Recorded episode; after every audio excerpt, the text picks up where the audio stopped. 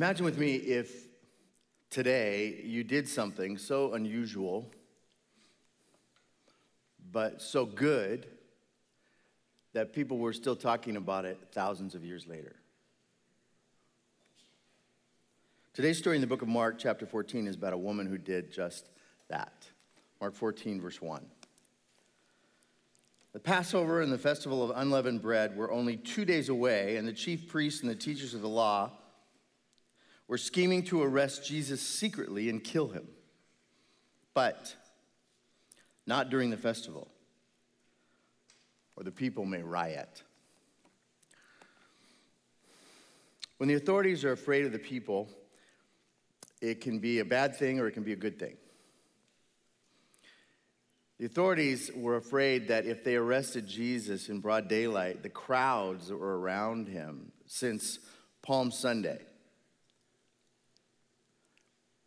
might turn on them. Jesus was extremely popular. He'd been in Jerusalem every day since Sunday uh, for the Passover. And Passover, you'll remember, is the season when Jewish people back then were really restless. Restless for a Messiah Savior to help them cast off the Roman oppressors.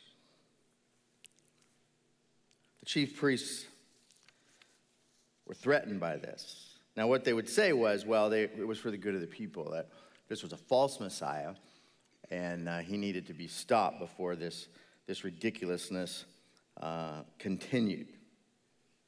And that's what they were going to do. But they were going to wait till after the Passover, when the, most of, a lot of his fans were from the north and they would go home. But that was before this dinner. After dinner, the plan changed because of what happened in this home in the village of Bethany, just over the hill of, of, of Olives there, uh, in a home of a man named Simon the leper. It's fascinating. True to form, by the way, Jesus is having a uh, dinner in the home of Simon the leper. We don't know if, if Jesus had healed him of leprosy. Jesus was known to hang out with people that other people wouldn't hang out with, so it wouldn't be anything for him to tell his disciples that they were going to accept a dinner invitation at the house of a wealthy man who had leprosy. While they're eating dinner, verse 3, a woman came in with an alabaster jar of very expensive perfume made of pure nard.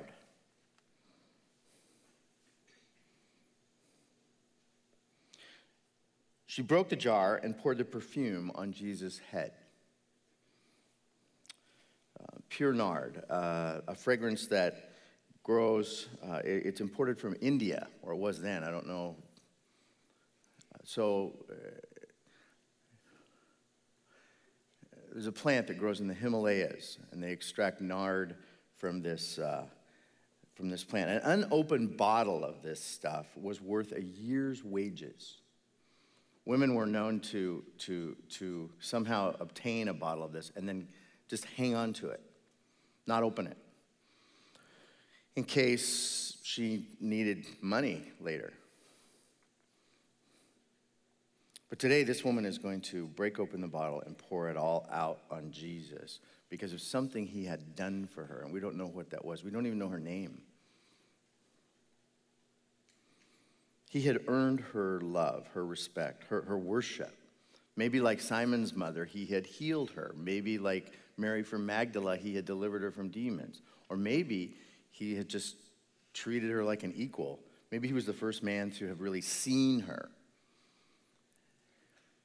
the first teacher to allow her to, to learn from, from them.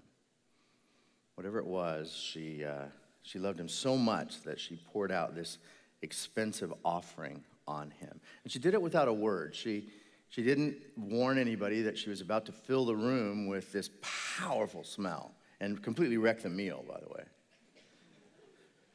She didn't explain what she was doing as she did it, as Jesus was choking, no doubt, from, from just the, the, the concentration of this, this uh, we call it spikenard now. You can buy it, it's a, it's a fragrance. It's not a mild fragrance. It's a it's good. It, no, it doesn't smell bad. It just you don't you wouldn't want a lot of it. The reason, the reason that, well, you know what it's used for, right? I mean, what, you know what it was used for? When you wrap a body, you would pour nard and other spices on to, as the body decomposes, you want to mask that, that horrible smell. Because you have to re enter that cave with other bodies later, and you just. This smell was the smell that reminded women, anyway, of, uh, of wrapping a loved one after they had uh, passed away. So here she dumps it on Jesus. And she doesn't, she, and then she doesn't ask anyone's opinion of what she's done. She's just sitting there, but then the reaction is swift and it is harsh. Custom was for men to eat at their table and to, for women to eat at their table. So it's a room full of men. So that already is uh, uncomfortable for her. She crossed over a line. Uh,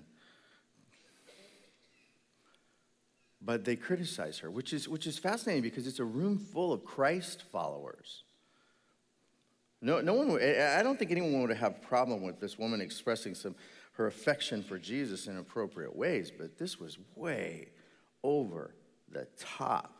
The bottle was now empty and just laid on the floor, and, and, and, and they started criticizing. They just immediately, they said, What a waste.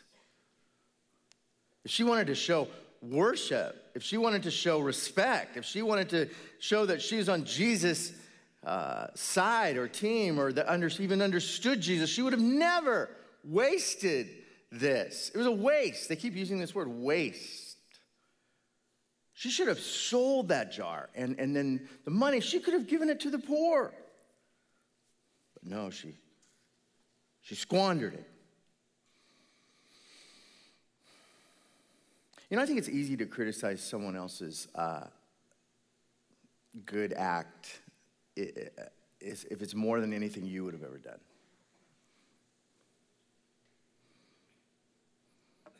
Someone doing really extravagant things can make you uncomfortable, maybe even a little judgmental. Her critics said that they were all the opinion that there would have been a much better use of this offering. Not that any of them planned on letting go of a year's wages to feed the poor, but you know that's a different. That's a different. That's different. When you ponder their reactions, you see that her actions pointed out something about her, but also pointing out something about them. The value of a gift communicates how you value the person you're giving it to. So she obviously valued Jesus more than any of these other guys did, and they didn't even know it. Her extravagant outpouring was in reaction to his extravagant gift to her. And she alone, she just stands out as saying, He's worth it. He's worth it. They see it as waste. She sees it as worship. She wants her worship to be expensive. She wants to give Jesus this gift, and he seems to want to receive it. He's obviously touched by, by what she does. Look, look what he says in verse 6. Leave her alone, James. Matthew, hush up. Judas, who are you to talk? Why are you bothering her? She's done a beautiful thing to me. The poor you will always have with you, and you can help them anytime you want, guys. But you won't always have me. She did what she could. She poured perfume on my body beforehand to prepare for my burial. Truly, I tell you, whenever the, the gospel is preached throughout the world, what she has done will also be told in, in memory of her. And you know, we are the fulfillment of Christ's prophecy. Here we are 2,000 years later, and we're still talking about her. She's accused of being wasteful. Jesus says she's beautiful.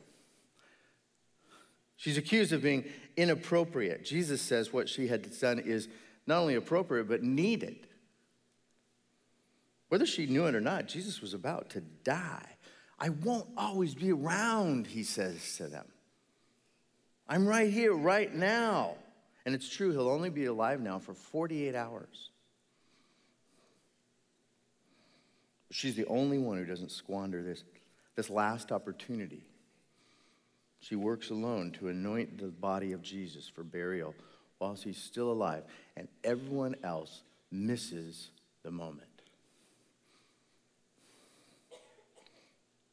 So, sitting with this story has caused me to wonder this week how many times in my lifetime have I missed the moment?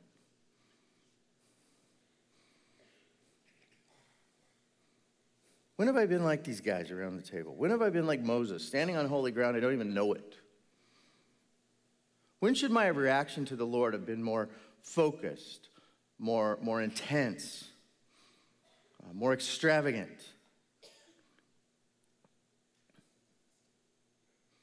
The disciples should have known better. She's, she's accused of acting inappropriately. They're the ones that have been hanging out with him for three and a half years. But when am I the same as these men? Not rising to her defense, not joining her, not praising her for her insight as she leads us in worship. She matches Jesus' extravagant sacrifice with her extravagant worship. It was appropriate, it was, it was perfect, Jesus says. When have I ever done anything for the Lord Jesus Christ that comes even close to what this woman did that day? When did I even have the resources in my hand, but I refused to give them? All, I mean, all of them. I you know, dole it out. Why am I so measured in my, my response to God? Maybe I call it being disciplined. Maybe he calls it being stifled? Why don't I let myself go in my service to God, in my worship to God? In my, why am I, maybe I'm concerned about the people that are watching me.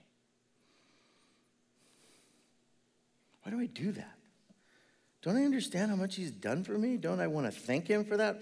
Why have I never been criticized for giving too much to the Lord?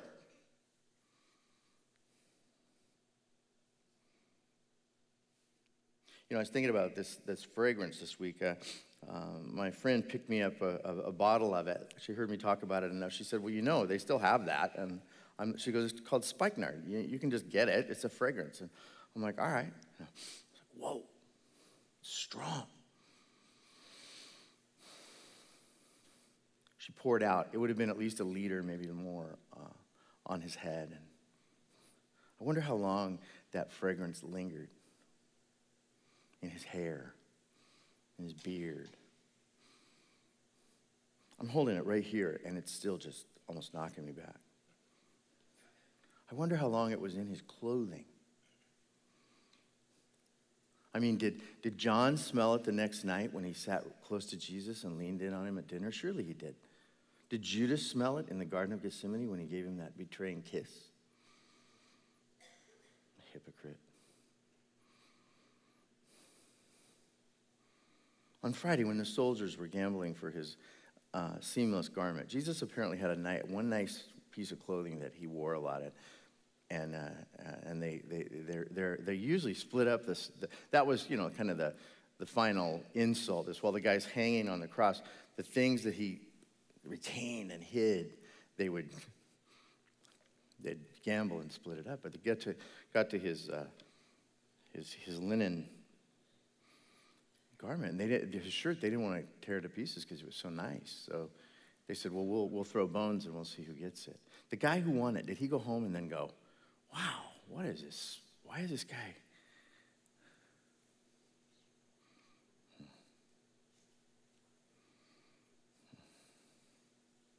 Friends, I, Now, you, you, gotta, you gotta go back to the book of John because the same story is recorded in the book of John. And because it's a little bit different, people think it's two different stories, but I think it's the same story.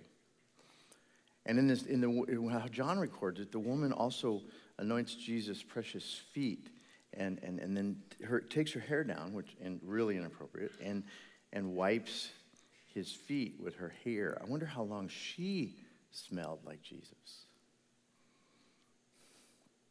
You know, that's what real worship is, by the way. Worship is being at Jesus' feet, and then when you when you go away, other people smell that fragrance. They they they they something something about you reminds them of the Lord. And you know, smells trigger memories. This has been proven. Uh, sometimes the memories are subconscious. You'll smell something and it takes you back. Um, uh, and uh, imagine these guys at this dinner um, from now on the rest of their lives they get a strong smell. They're in, a, they're in the, the marketplace, whatever. Nard, there's nard. Consciously or subconsciously, they would be back in that room watching that woman worship Jesus.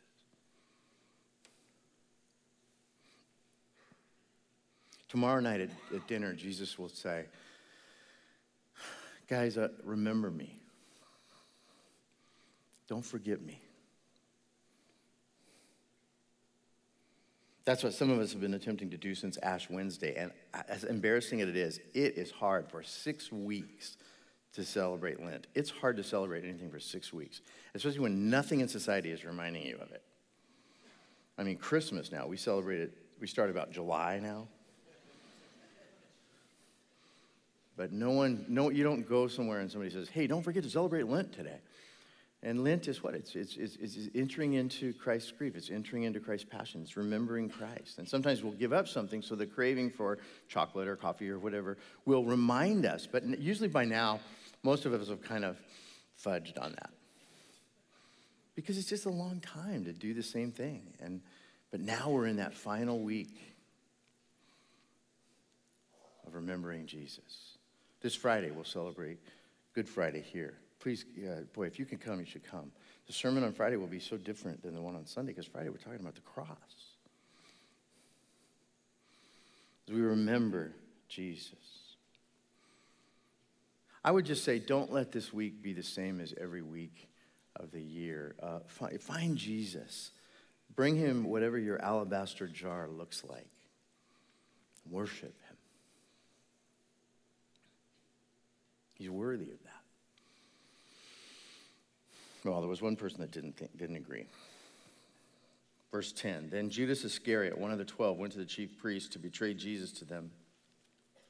They were delighted to hear this. They promised to give him money. So he watched for an opportunity to hand Jesus over. This rabbi obviously doesn't know how to act like a Messiah. I was hopeful on Sunday, but then when he entered the temple and did absolutely nothing, Judas, I think, is trying to even force Jesus' hands, to force a confrontation. You know, surely they, Jesus won't allow them to kill him. Going to the, the high priest, he offers Christ up, and the, the plan to kill Jesus is in play because now they don't have to arrest Jesus during the day.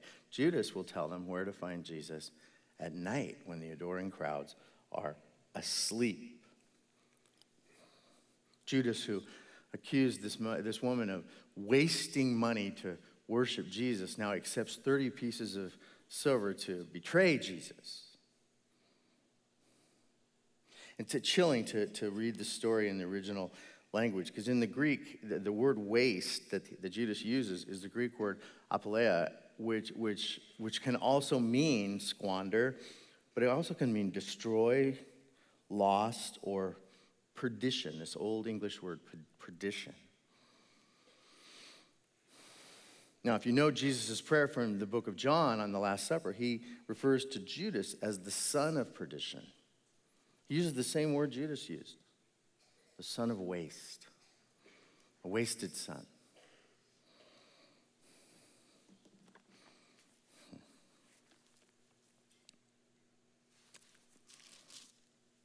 Well, let's cheer up a little bit.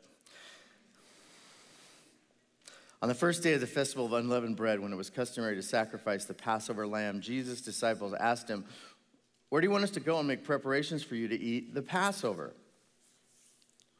So he sent two of his disciples, telling them, Go into the city, and a man carrying a jar of water will meet you.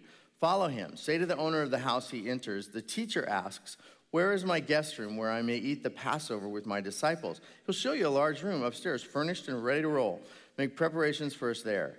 The disciples left, went into the city, and found things just as Jesus had told them. So they prepared the Passover.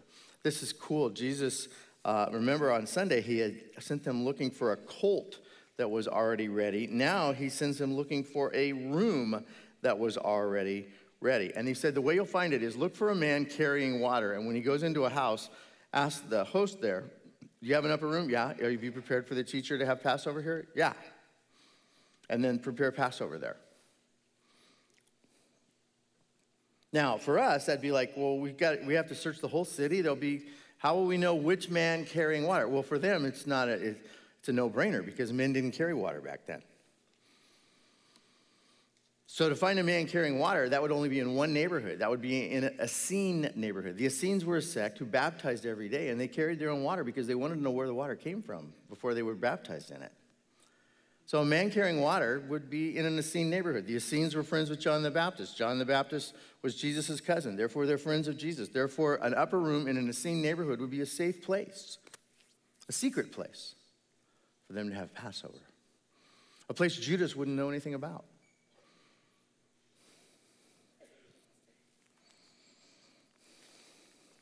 Verse 16, 17. When evening came, Jesus arrived with the twelve. While they were reclining at the table eating, he said, Truly I tell you, one of you will betray me, one who is eating with me. They were saddened, and one by one they said to him, Surely you don't mean me. They still don't suspect Judas. They even say, could, it, could, could that be me? And Jesus says, Well, it is one of the twelve.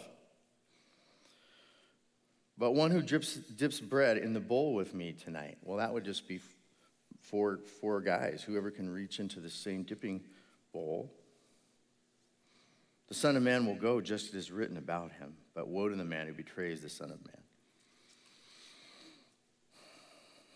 While they were eating, Jesus took bread, and when he had given thanks, he broke it and gave it to disciples, saying, Take it, this is my body. Well, wait, what happened? Is Judas sitting there during Holy Communion? No. John is the one that tells us that when Jesus said that, he took some bread and, and, and handed it to Judas. Middle Eastern meals like this are very intimate, very, a lot of hands, a lot of, you might even put something in someone else's mouth while you're just laughing and you you make them a dream bite, you know, and it's, it's, that's why you don't sit down and have table fellowship with an enemy. Jesus is offering him one last chance. It says Judas took the morsel of food and then he was gone. What you're about to do, Jesus said, do quickly. While they're eating, Jesus took the bread. When he had given thanks, he broke it and gave it to his disciples, saying, Take it, this is my body. For us, all of a sudden we start thinking about Holy Communion and what we'll be sharing at the end of this service. For them, they're just thinking about Passover. This is the Passover matzo. Jesus had earlier called himself the bread of life. In one really controversial sermon, he had said, Eat my flesh as if it is bread, drink my blood as if it is wine. Well, how would they understand that? I don't even understand it with all the hindsight we have. But now he gives thanks for the, for the matzo and he breaks it. And he says, This is me. Now, now normally when the, the host at Passover would break that, that matzo, they're supposed to say, this is the bread of affliction which our fathers ate in the land of Egypt. Let everyone who hungers come and eat, come and eat the Passover meal with us. But Jesus completely changes the script now and forever, saying, This matzo, it's me. This is who you've been celebrating for, say, 1400 years since Egypt. Me. I'm unleavened. I'm sinless. I'm striped like this macho, matzo. Wait, you'll see it. I'll be pierced just like this bread. It's, it's, it's me. The matzo God commanded you to consume at Passover is me. And what I'm about to do in my flesh will change Passover forever. Verse 23 Jesus took the cup. And when he had given thanks, he gave it to them, and they all drank from it. This is the blood of the covenant, which is poured out for many. He said, Truly, I tell you, I'm not going to drink this again until the day when I drink it new in the, in the kingdom of God. Now, this is the Passover cup. There are four cups at Passover. Now we look back and we realize they're all about Jesus. The four cups of Passover. The first cup is I will rescue you. I will bring you out. The second cup, I will I will I will f- free you.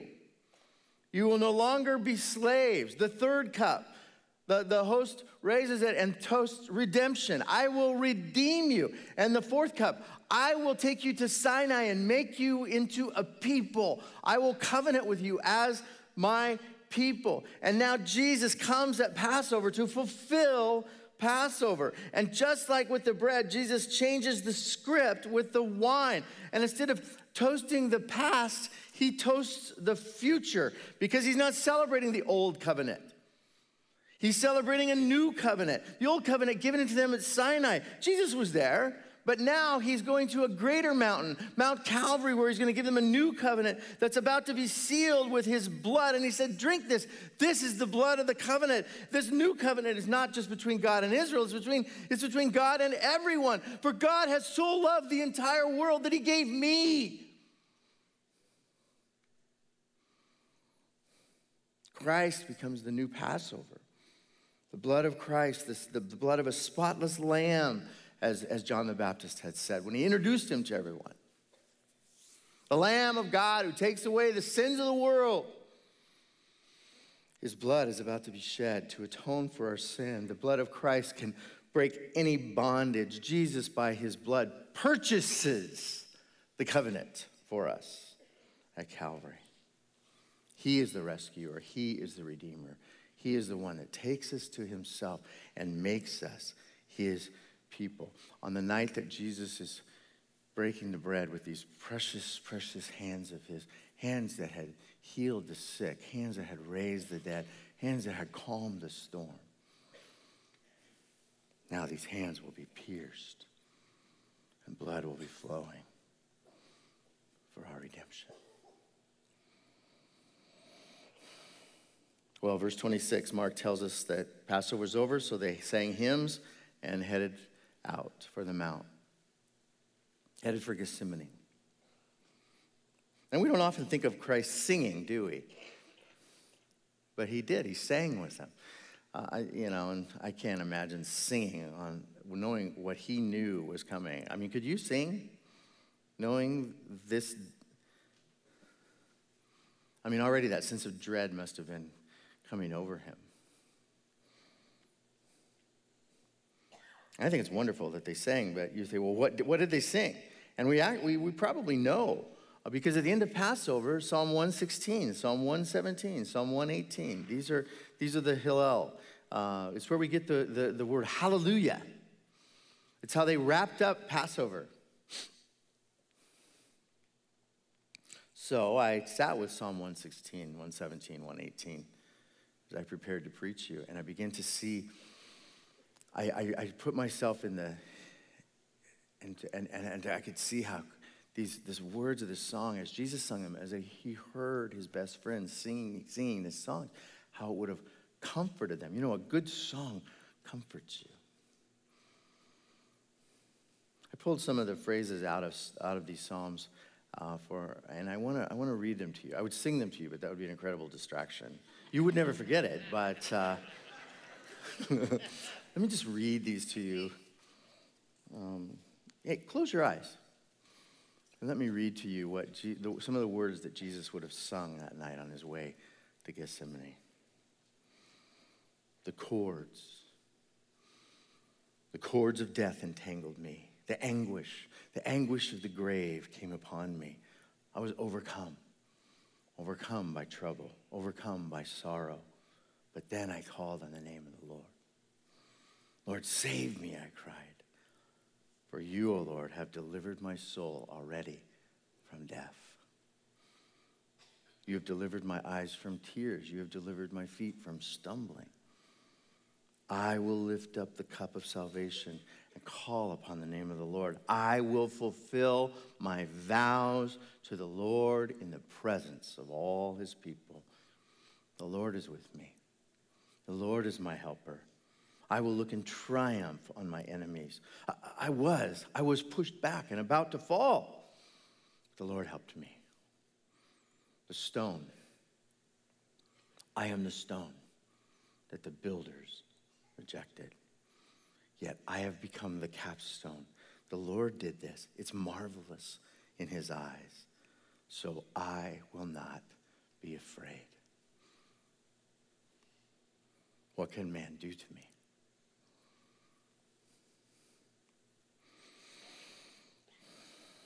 We'll end our time today on each campus by sharing communion. Uh, the ushers are preparing now to, to serve us. After a sermon like this, we need to have the taste of that bread in our mouth. We need to have the taste of, of, of, of wine. And we, need to, we need to have a sensory experience that God has given us. It's the Christian Passover. We prepare our hearts before we take communion by, by clearing out any clutter, any, any distracting thought. Communion focuses us on what is important as Christians. It's important to remember Jesus, his body, his blood. So the ushers will serve you, and then please hold the cup and the bread until everyone is served, and then, uh, and then we'll, we'll, we'll take it together. Let me pray. Father, focus our minds now. Search our hearts, Lord, and clear out the, the leaven of sin in our, in our hearts that has accumulated since the last time we took Holy Communion. Just sweep it out like the Father at Passover. And Lord, as we participate in this, Lord, we focus on your, your broken body, your sinless life. We focus on the blood that was shed to seal the covenant between God and us. We look back to the cross, but we also look forward to life this week as we bring the kingdom to earth. Lord, we look forward even to our own passing, and we're not afraid of death because of what we will celebrate this weekend. And we're not afraid of life either. Jesus, we are remembering you like you asked us to do.